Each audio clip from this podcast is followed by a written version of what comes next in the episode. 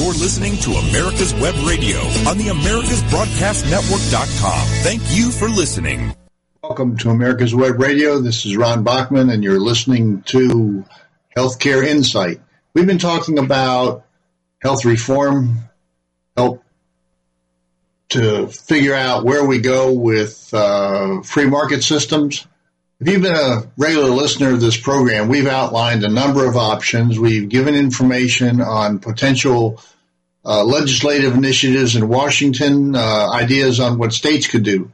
So the real thrust of these programs, if you're just joining us, is talking about how in the world can we create a private free market system. And most of our emphasis over the last number of, of months has been more around the idea of what can we do with the biggest problem for the uninsured and the people who are unhealthy or having a difficult time getting insurance. Now those markets are basically the individual marketplace and small group insurance under 50 life groups. The issue that where most people get insurance, about 140, 150 million people is actually through their employer plans which are large employers that are self-insured employers. And self-insured employers, self-insured plans, have a pretty significant exemption from Obamacare. Yes, they do have some rules and regulations, and there's some things that are specifically targeted uh, more or less to the large employers. Uh, something called the Cadillac tax, for example, that if you provide too much health care, too expensive a plan, that there's the potential for a 40% excise tax on the amount that the government thinks is is too much health care for your employees. Uh, that program has been put off time and time again and is very unpopular with both political parties and at some point will be eliminated in all likelihood. However, what I want to talk about today is the focus on that large employer. The large employer and what they should be doing to create this uh, healthcare consumerism this uh, more of a free market? How do the individuals who work for large employers, what kind of programs should they uh, be um, uh, be accessing? If there are various options within an employer plan, what kind of options should they be looking for in terms of their own health insurance, and what's going to be best for them? If you're a uh, uh, human resource manager or a benefits manager, what kind of programs should be, you be putting into the your uh, your your corporate program? What kind of options should your employees have? Well, this next series of programs we're going to do over the next few weeks is about understanding healthcare consumerism. What does it mean? Well, I've actually written a book on healthcare consumerism, and a large part of these series is going to come from the the basic core research and information that is built into that book. So understanding healthcare consumerism is a compilation of proven processes, practical tools, credible resources, helpful worksheets, creative ideas, and short videos from over 35 years as an actuary, a teacher, a healthcare consultant at a major global consulting firm. I've taught classes on healthcare consumerism, and that's what this program is going to be about over the next several weeks. You can listen to this on America's Web Radio on your uh, f- favorite source for podcasts. And we're going to really be talking about how you create a true healthcare consumerism program. Um, most of you who have been listening to this and have any interest in healthcare have probably been struggling for years to keep up with the changes in healthcare legislation, regulations, compliance, and litigation. So with a focus on practical solutions, actionable strategies, and benefit designs, this book will provide a perspective on where we've been, where we are, and where we're going. So that's what I'm going to bring to this program, to this podcast. We're going to talk about very specific solutions that employee benefit managers and HR departments should be implementing to really make the focus the consumer, the employee, the family members of the employee. So we're going to show you how exciting that evolution is of what's happening with healthcare um, consumerism. You know, politicians have been arguing for a long time about what to do in terms of access and affordability and quality of care. Well, all of it really goes back to creating a system that we've described some aspects of what a new free market system could be. And it really is around a patient centered program. Now, healthcare consumerism also leads to patient centered care, which starts with personal responsibility. That's the real key to healthcare consumerism is tapping into the desire for most of us at least to be healthy, to be productive, to be supportive of our families because we are healthy and able to do the things that need to get done. That's as our human capital is involved with our knowledge, our experience, our creativity, our education, our networking, our relationships, but it's critical that that personal capital that we have is built on health.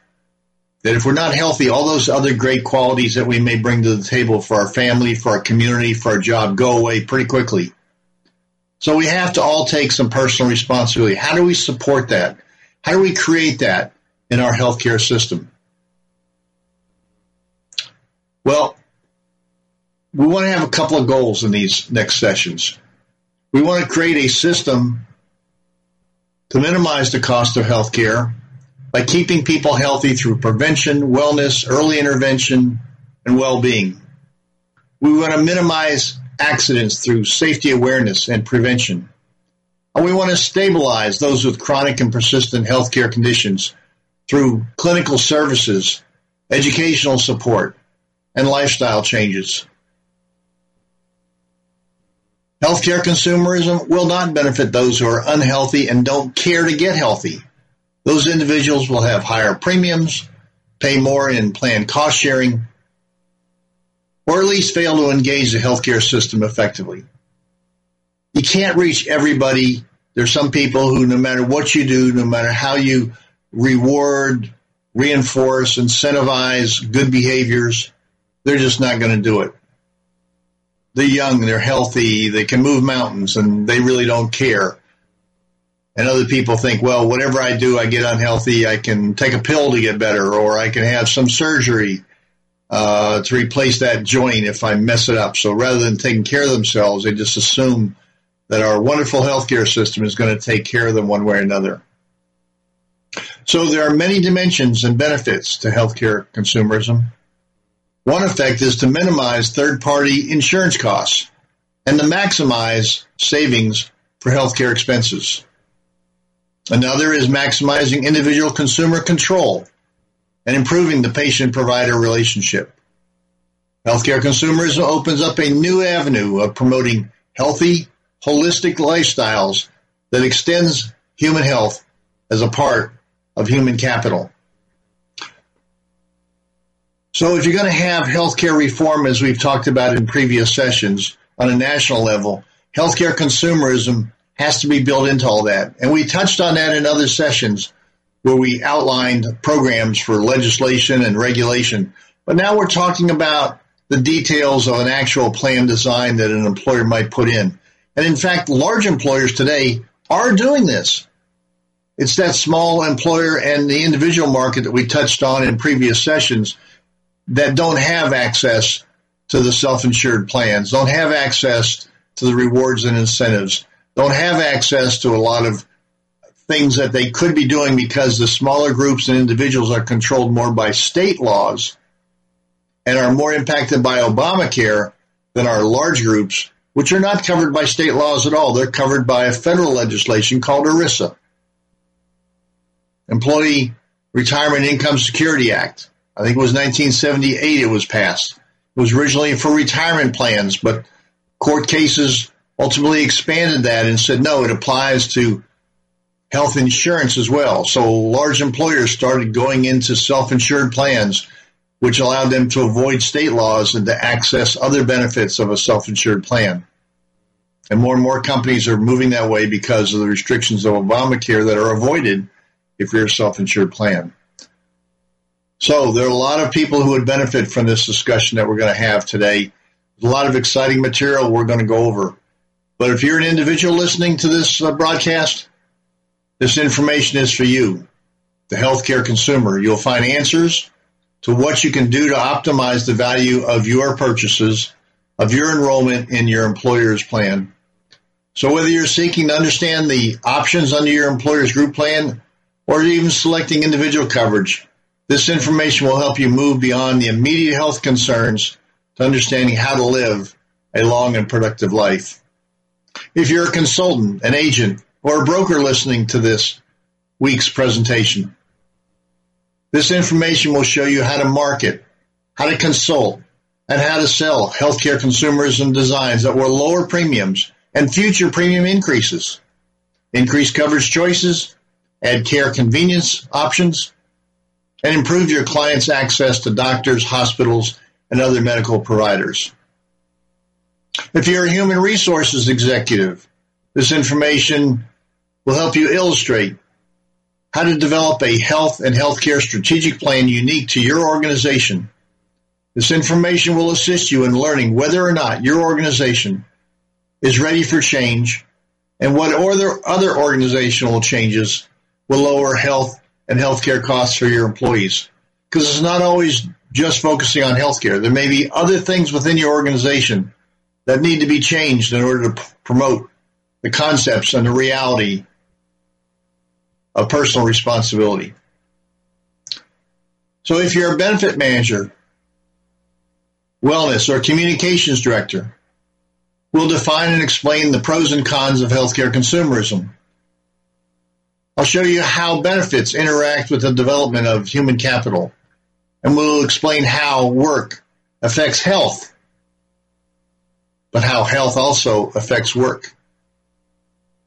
And if you're a provider uh, solution provider out there, if you're developing ancillary products and services around the healthcare market, You'll see where your product fits into the rapidly evolving market of new technologies and services. You'll better understand how to discuss your product and services in the language of your prospects and customers.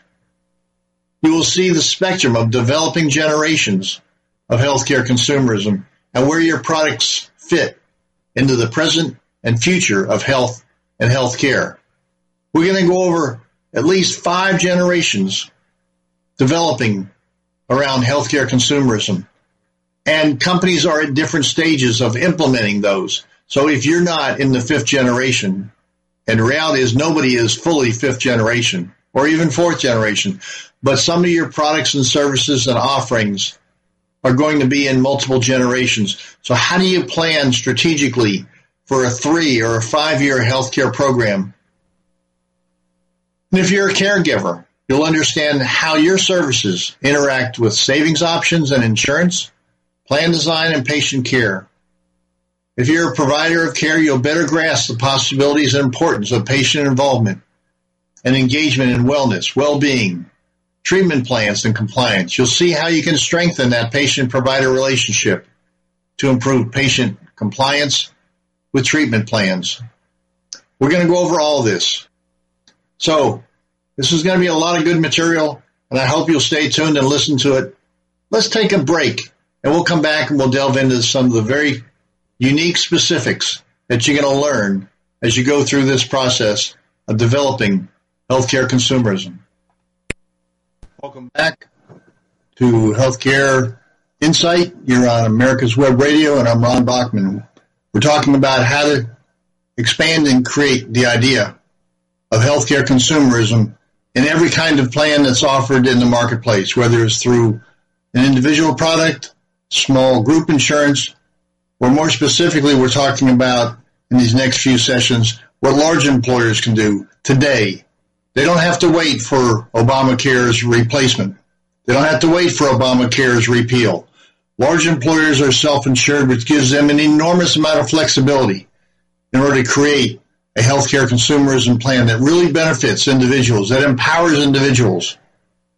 We'd love to see that done in the small group and individual marketplace, and we've outlined programs and legislative changes that can do that.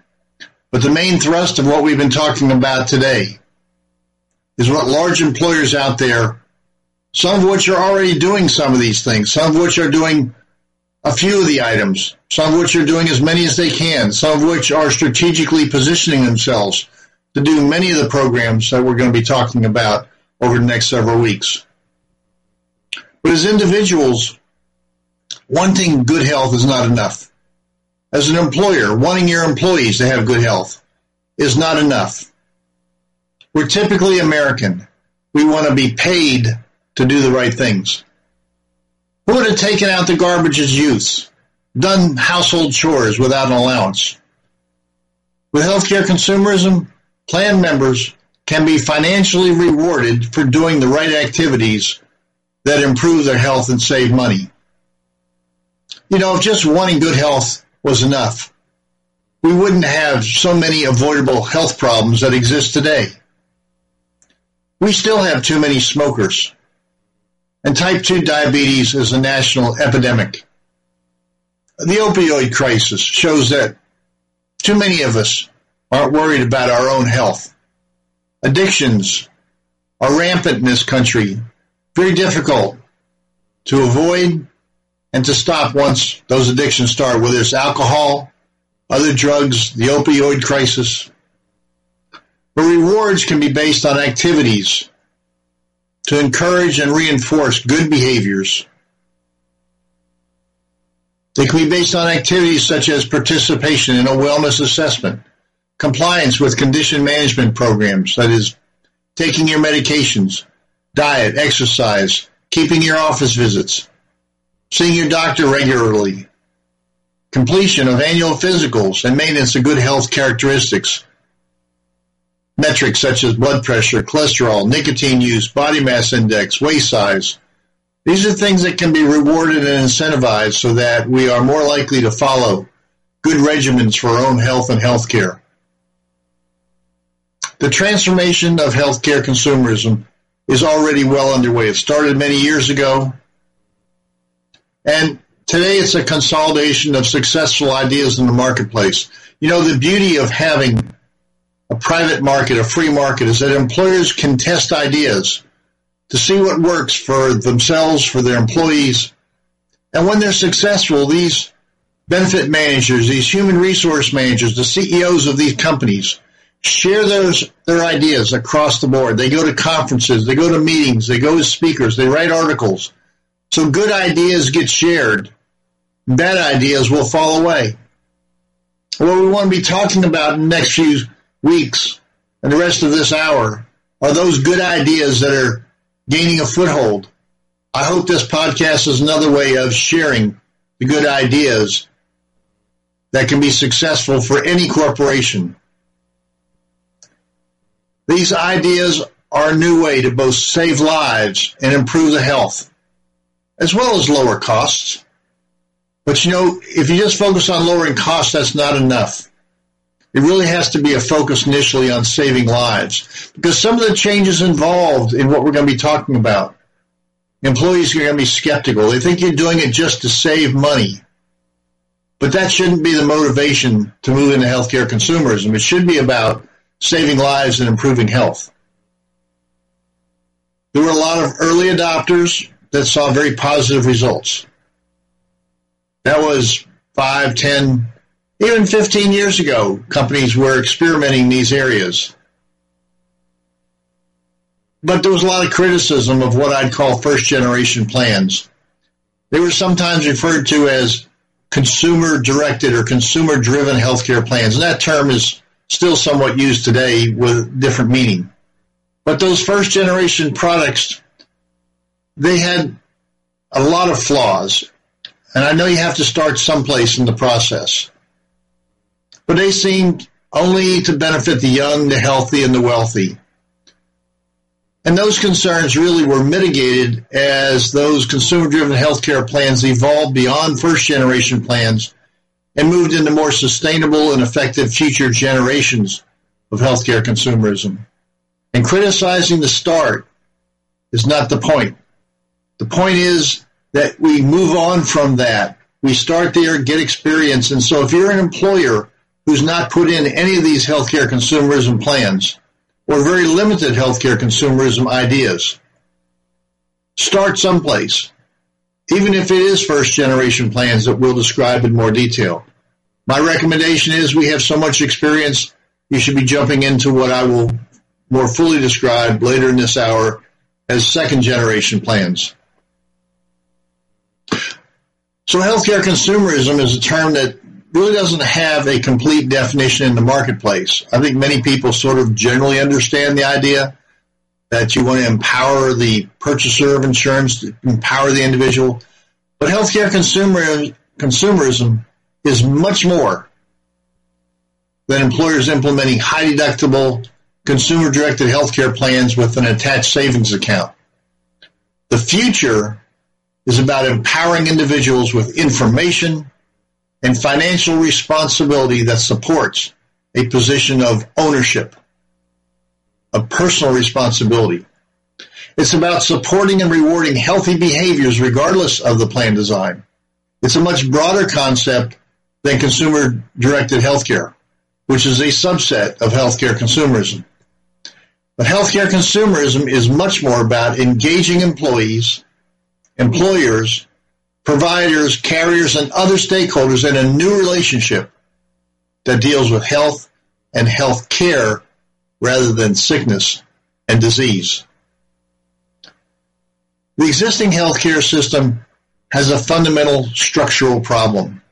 It's one that's going to be very hard to overcome. And so the best way is to try to minimize that fundamental structural problem. And that is third party reimbursements and the absence of individual financial responsibility that fosters an enti- environment of entitlement. You know, when somebody else is paying the bill, they get the emphasis as the real customer. It's their needs that are met. And the patient, since they're not paying the bill, is kind of looked as a second class citizen. So there's a lot of programs out there. Disease condition management programs are identifying chronically ill populations for targeted help. Education, communication, and incentives and penalties are being used to support and reinforce information on safety, healthy lifestyles, and healthy choices. But healthcare costs continue to rise. So real change in cost and quality is not about more management additional programs, limiting formularies, narrowing networks, or cost shifting. Real change involves engagement, personal responsibility, a willingness to learn, and a process to alter health and healthcare purchasing behaviors. So some of these ideas that we're going to be talking about may seem new for some organizations, may be a little bit old for other organizations, but maybe a complement to what you're doing, even if you are moving along this line, puts it in a perspective so that you can create that three to five year strategic plan. There may be some good thoughts and intentions, but decision makers may need time to socialize the impact on their staff if you're doing something new and different. You may find that there's resistance from employees, unions, and even your management about what ideas you might want to implement after listening to these podcasts. If the current old model programs are not working for you, if you're looking for something new and different, a new idea, these next few weeks are for you. Remember that old saying, as ex-Speaker of the House Newt Gingrich often used to state, real change requires real change. So, as this world is moving towards health and healthcare changing in various ways, shapes, and forms, a major transformation is occurring. We are now many years into this transformation, and the vast bulk of the population is really just catching on. The vast bulk of employers are really catching on.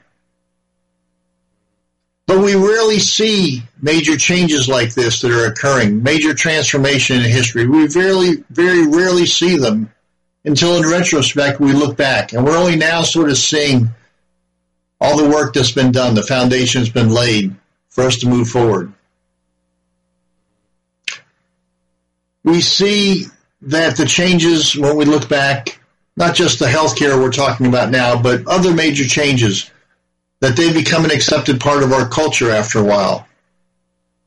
A couple of examples, maybe. And few understood in the 1980s, 1990s the dramatic changes that affordable personal computers, cell phones, and the internet would have on our daily lives. It's only when we look back that we can see major things that have happened in our lives that we now sort of accept as maybe already always been there. The personal computer, the computer world, really using it in business for those young people listening in really didn't start until about 1995 and later in the 1990s. We were all using other mechanisms to communicate. We weren't using emails. So it's typical that only after a pause and a look back do we see the importance of specific events and their true impact.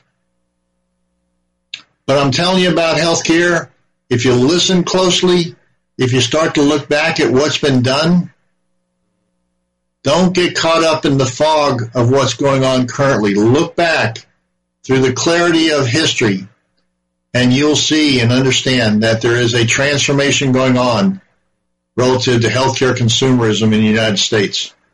We're not going to move to a single payer system. The dynamics and the megatrend of healthcare consumerism is too strong.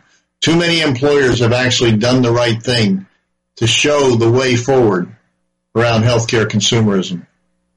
So if you're not on board, jump on board.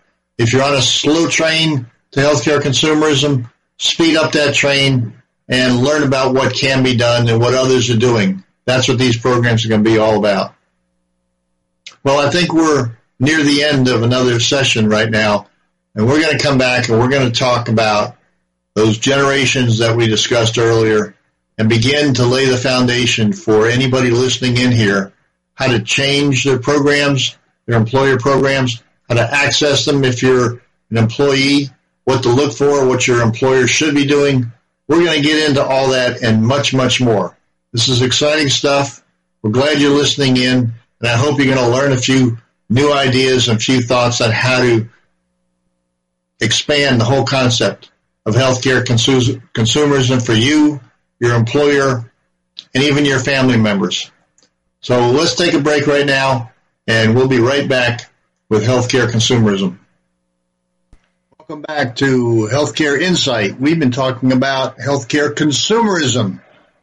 It's a great concept. It's a concept that's broad and all encompassing to the different types of healthcare and health insurance that you may be familiar with today. Consumer driven healthcare, account based plans, HSAs, those are all subsets, those and more are subsets of the term healthcare consumerism healthcare consumerism is very flexible, is very broad. It brings in a lot of concepts around what I would call shared savings. If an employee is doing the right things, if they're taking care of themselves, if they're a diabetic who's going to their doctor's visits, taking their medications, watching their own healthy behaviors to be sure that they don't have to have their foot amputated, that they're not going to go blind, that they're not going to be rehospitalized. That diabetic is a lot lower cost than somebody who is not doing any of those things. So the important part of healthcare consumerism is about that personal responsibility and rewarding and incentivizing those good behaviors. I call that shared savings. That is, if I do the right things and save money, then whoever is the risk bearing entity, whoever's paying the bill, whether that's your uh, employer who's taking on the risk, they're paying the insurance premium, and if you have lower costs, then you're saving them money. So there ought to be a shared savings back, a reward incentive in some way, shape, or form. If you've got a fully insured plan and you're doing all the right things, who's the beneficiary there? Well, of course, it's the insurance company who is taking your premium and paying out whatever claims occur. So if you're doing the right things and saving the insurance company from paying out more dollars, then you as the consumer, as the policyholder, ought to get some of that savings back as a reward and a reinforcement for continuing to do, do the right things. If you're even under a government program, under Medicare, Medicaid, TRICARE, children's health care program, you name it, whatever the program is, if the federal government is paying the bills and you're doing the right things that actually lowers the cost of health care for the federal government, then there ought to be a shared savings back to you. There's really three entities under healthcare consumerism that are typically taking the risk and are involved in the finances of this whole system. It's you, the patient. It's the provider of care, and whoever is the uh, whoever is the risk bearing entity, employer, insurance company, government. Now, I want to talk about the generations of healthcare that we alluded to in the earlier uh, program segments. There are at least five generations of healthcare consumerism. And I've put these together from my own personal experience. I like to have a visual image, and I'll try to paint that visual image today in words. But they are not academic. They are not think tank generations. These are not concepts that are pulled out of the air someplace. These are examples of what's actually happening in the marketplace. And I've been very careful about designing and developing each generation only when it's clear that the marketplace is moving in this direction so that we can all look into the crystal ball of some of those leading edge, those experimental programs that seem to be developing enough significance, enough of an impact, enough of a success to be worth sharing in a much broader way. So let's talk about the healthcare consumerism concepts and these five generations. They're evolving at a rapid pace. Some of the earliest programs that were put in are what I've called first generation. Now, first generation programs were put in by basically two companies that started this whole process. A company called Definity and a company called Lumenos.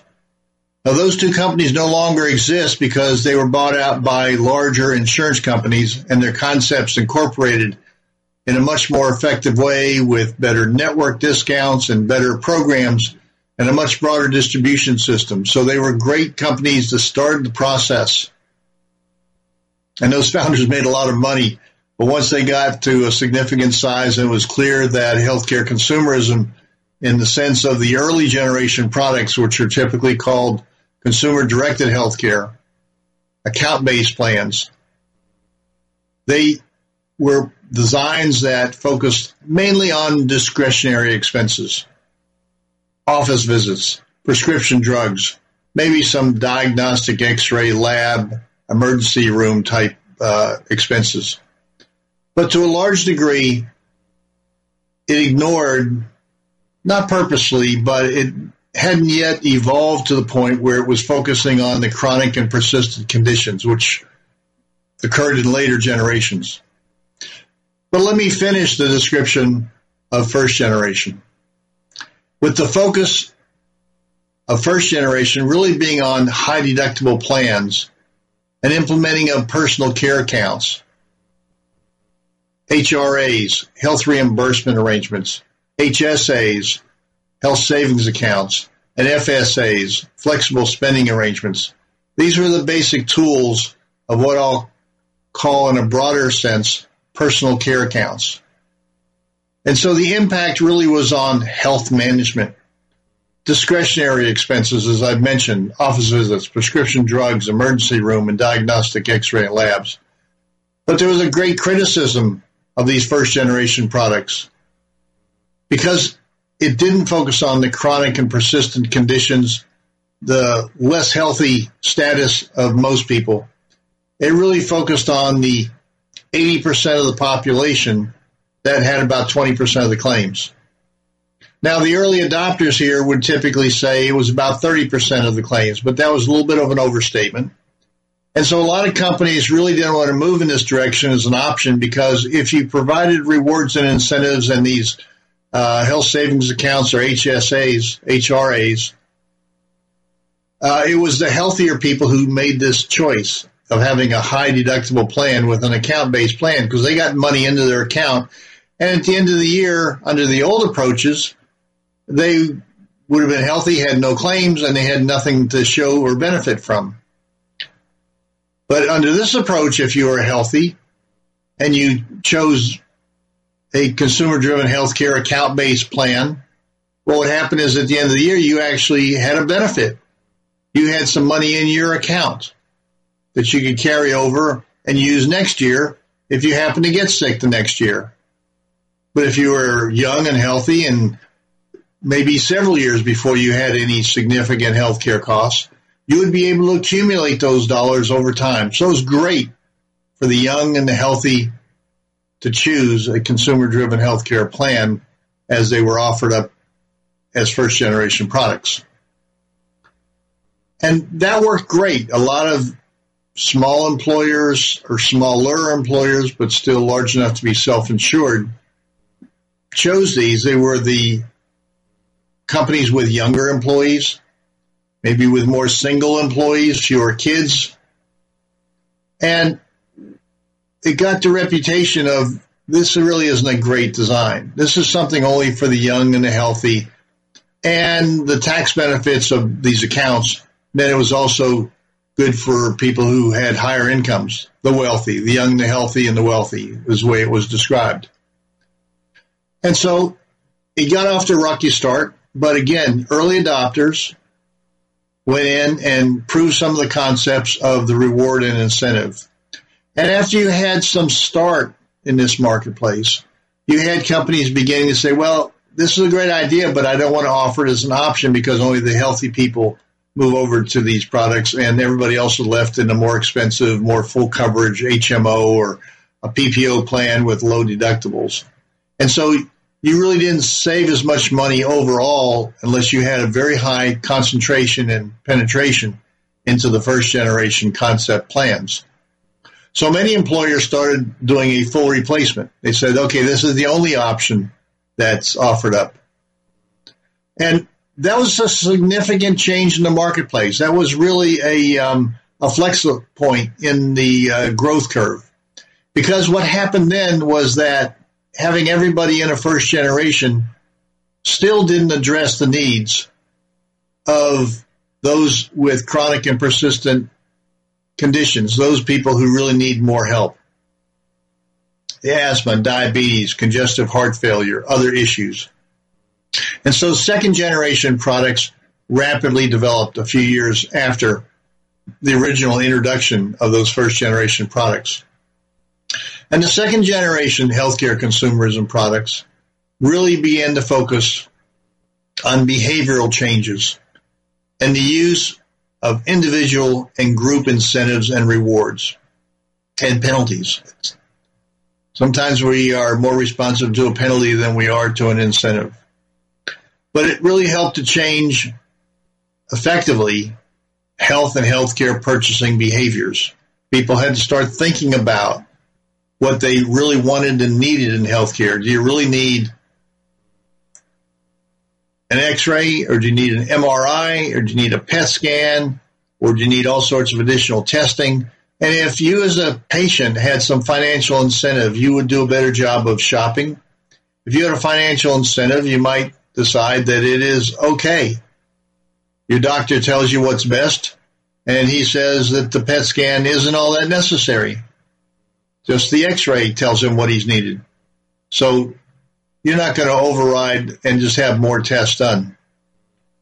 So the real issue of the second generation is around chronic and persistent conditions, around prenatal care so that those young mothers having babies, whether it's the first one or a subsequent one, uh, take care of themselves and do the right things for themselves and their child so that a healthy baby is born. Because a um, an unhealthy birth, a conditioned birth with impaired health, really can run up hundreds of thousands of dollars just because something wasn't done prior to birth, and good care and treatment and tests and going to your doctors and staying off alcohol, all the things that could have an impact Sure, you're still going to have some genetic issues that occur, that the mother would have done everything possible, that the family would have done everything that they could possibly do to have a healthy birth.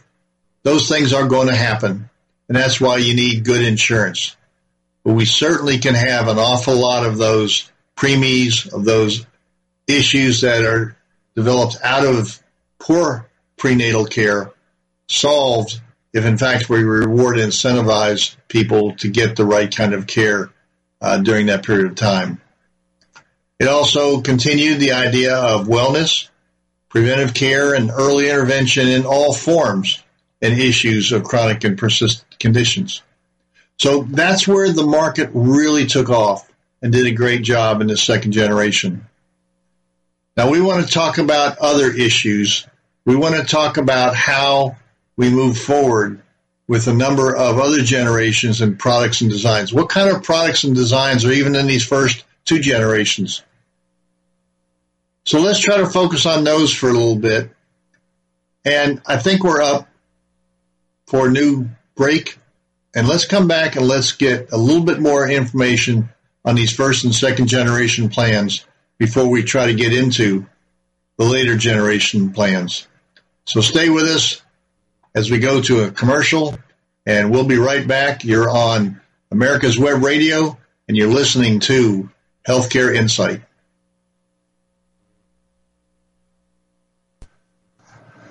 Welcome back to America's Web Radio. You're listening to or watching if you're looking at a video. You're listening to uh, Healthcare Insight, and we've been talking about private free market solutions for a number of weeks. That's the, the core, the basis of these programs. And today we're talking about healthcare consumerism and how healthcare consumerism is changing the market and that any free market solution with new legislation at the federal and state level needs to include healthcare consumerism concepts.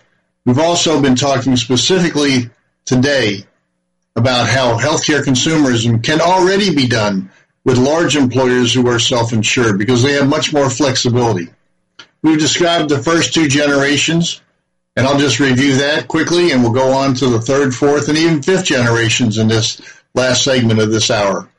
The first generation we described as a focus on high deductible health plans, mainly impacting health management and discretionary expenses like office visits and prescription drugs. Second generation quickly developed out of the flaws of the first generation, but the successes that the first generation showed that we can actually imp- impact people's behaviors by getting them more involved in their own health and healthcare decision making. But it took a second generation focus on behavioral change to really get into dealing with the broader population and the important population in terms of cost reduction, of changing the behaviors of those with chronic and persistent conditions. People with chronic and persistent conditions may never recover. That's the definition of chronic. It's there forever in all likelihood. So recovery is got very low chance, very low probability. But if you maintain your health, follow your doctor's orders, take your medications, listen to your own body on what you can do and can't do, and just don't wait for some miracle cure in terms of having um, a pill that solves the problem or having uh, surgery that's elective because you've uh, uh, done some things that have hurt a joint, a knee, a hip, shoulder, whatever it is. Take care of yourself. Get rewarded and incentivized for that. That's what sec- second generation is all about. Now let's touch on third and fourth generation, and then I want to talk about some of the building blocks that affect all of these and how it can all be put together in a nice visual image. So hang with me here.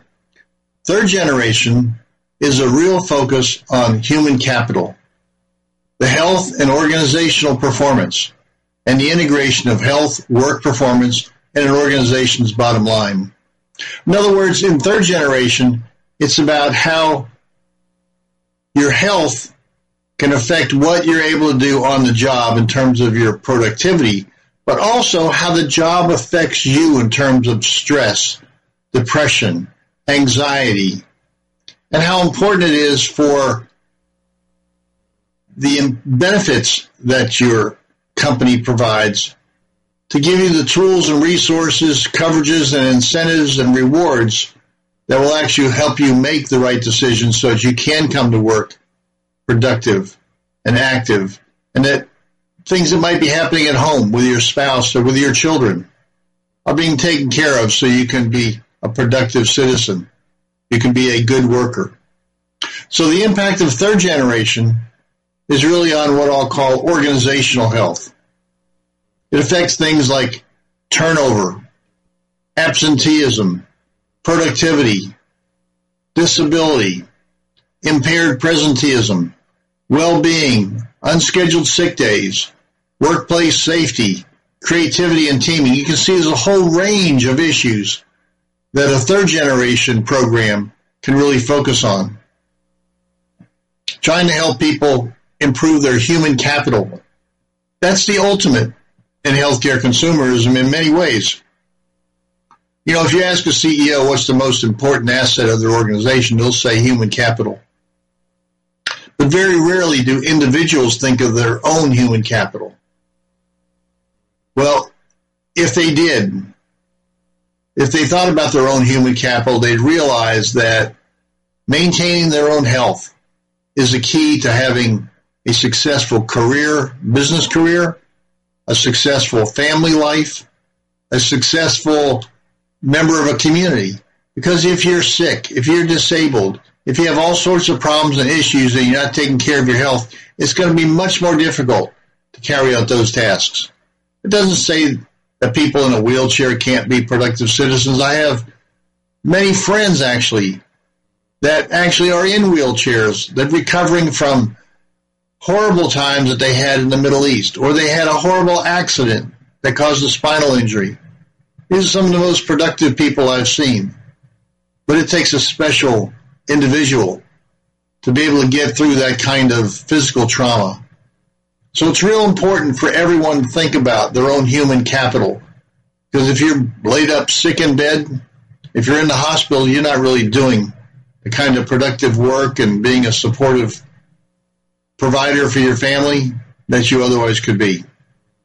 Well, what's fourth generation? Well, fourth generation is a focus on very personalized health rather than population health, which many times is involved in the third generation. You're talking about groups of people. You're talking about employer groups. Fourth generation is much more of a personalized focus on health, lifestyle, life cycle activities, and the importance of how behavioral change affects an individual's health and health care. So fourth generation is about life cycle needs, personal health, genetic predispositions, predictive modeling based upon your own individual DNA, your family history, your healthy habits, and technology disruptors, things that can affect how you as an individual can better prepare yourself for maybe a predisposition that you have in your DNA for cancer or diabetes. This is a whole new area developing out there about predictive modeling based upon the individual's needs. And even during the care and treatment, a great example of fourth generation is I have a family member who had breast cancer and they had some tests around that particular cancer cells that they were dealing with. And after they removed those cancer cells, they sent them out to a lab in California to be tested. And it came back and it said, okay, now if you go through chemotherapy or radiation therapy, which are not very fun therapies to go through to begin with and have their own potential negative effects. It said if you go through these treatments, here's your five and 10 year probability of survival or reoccurrence of that cancer. And so with that kind of knowledge, the individual can decide based upon their own personal family history and their own genetic analysis of those cancer cells can make a decision as to whether it is worth the risk to move forward with additional treatments that might or might not be necessary. So what's fifth generation? Fifth generation is a focus on connections and engagement within your community, your family, your friends, and the support mechanism that you have for a healthy life. So the fifth generation is more around how do we help each other? How do we work together as a community to actually improve health and health care? And it's not just around health and health care by the time you get to this fifth generation concept. It's about a term that I think really is an important one and a new concept that should be picked up and carried out by so many people in this healthcare community. And it's about productive longevity. So it's not just around health, but can you be productive as you age? It involves a lot of issues around stress management that occurs later in life. When you're no longer working, when you may be alone. The untold tragedy of old age is the addiction problems, whether it's alcohol or drugs of various types. Trying to deal with stress. How can you deal with that better? In fifth generation, we'll learn new techniques of dealing with people like-minded that you can work with. Wise men, wise women, people that can be very helpful in the process of dealing with life stresses. Also in fifth generation, we talk about personal safety and caring, sharing, and helping others. It's important to recognize that each generation builds on the previous ones, and the plans may include aspects of multiple generations. One generation of healthcare consumerism does not replace the prior generations in total. It's an advancement. So you may have some parts of your program, some services that are available, some educational pieces that are offered up. That within that, you'll have some that may be in the second generation, and yet you have other program and support programs around maybe disease management that's in a third or fourth generation. But the idea is for a benefit manager, a corporation, HR executive, to try to build a program that is inching along that spectrum of generations. In many ways, those later generations are only developing, and the successes of one type of second or fourth generation product over a fifth generation product is yet to be proven. So there's a lot of experimentation going in, a lot of employers trying different things. But people who are responsible for these benefit designs need to be looking at the experience of these designs what works and what doesn't work, and what might be unique for your own population that's important for your group that may not be the same for other groups. Those are the five generations. We've really done a detailed job of putting out a new concept of healthcare consumerism. We're going to give a lot more detail and put a lot more meat on the bones there as we go through these presentations, but I want to go through all five presentations of generations of healthcare consumerism because I think it's real important that everybody know and understand what we're looking at and how this is really working through the um, evolution of healthcare consumerism and being implemented by employers in the marketplace. Now, the one thing I want to just touch on before we wrap up uh, today and give you a little bit of an insight of what we're going to be talking about in future sessions. And that is within each of these generations, you can establish what I call building blocks. And there are five building blocks, probably many more, but five major ones I like to focus on. The first is personal care accounts. And that's kind of the promise of demand control and savings, keeping people from asking for things that they really don't need or want, except that somebody else would otherwise be paying for it. So if we give them a financial stake in the game through personal care accounts, in each of these generations, we'll see a difference in how these generations can actually play out. The second is health management, and that's the promise of well-being. How do we keep people healthy?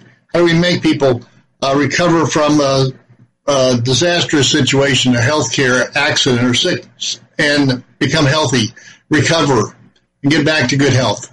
The third area is condition management, and that's the promise of health and functionality, getting people with chronic and persistent diseases and conditions to be good functional citizens, good functional employees, good functional family members. The fourth is what I call health literacy or health education. And that's the promise of better understanding of healthcare choices and the transparency of information around both cost and quality and access to care. That's probably the, the weakest part of healthcare consumerism as it's currently developed but it's going to be a big area moving forward. And we'll get into a lot of detail on that in subsequent uh, presentations. And finally, the fifth one is rewards and incentives. We've talked about that. And that's the promise to shared savings that we mentioned. So these five building blocks we're going to discuss in greater detail in future sessions. So come back and listen to Healthcare Insight because we're building a great, wonderful future. We're creating what I like to call my tagline, creating the possible. None of this is impossible. All of it should be done. So thank you for joining us this week. Come back next week, Thursday at 11 o'clock, or listen to this on your favorite podcast. This is Ron Bachman signing off from America's Web Radio. Come back and listen to us every Thursday. See you next week. You're listening to America's Web Radio on the AmericasBroadcastNetwork.com. Thank you for listening.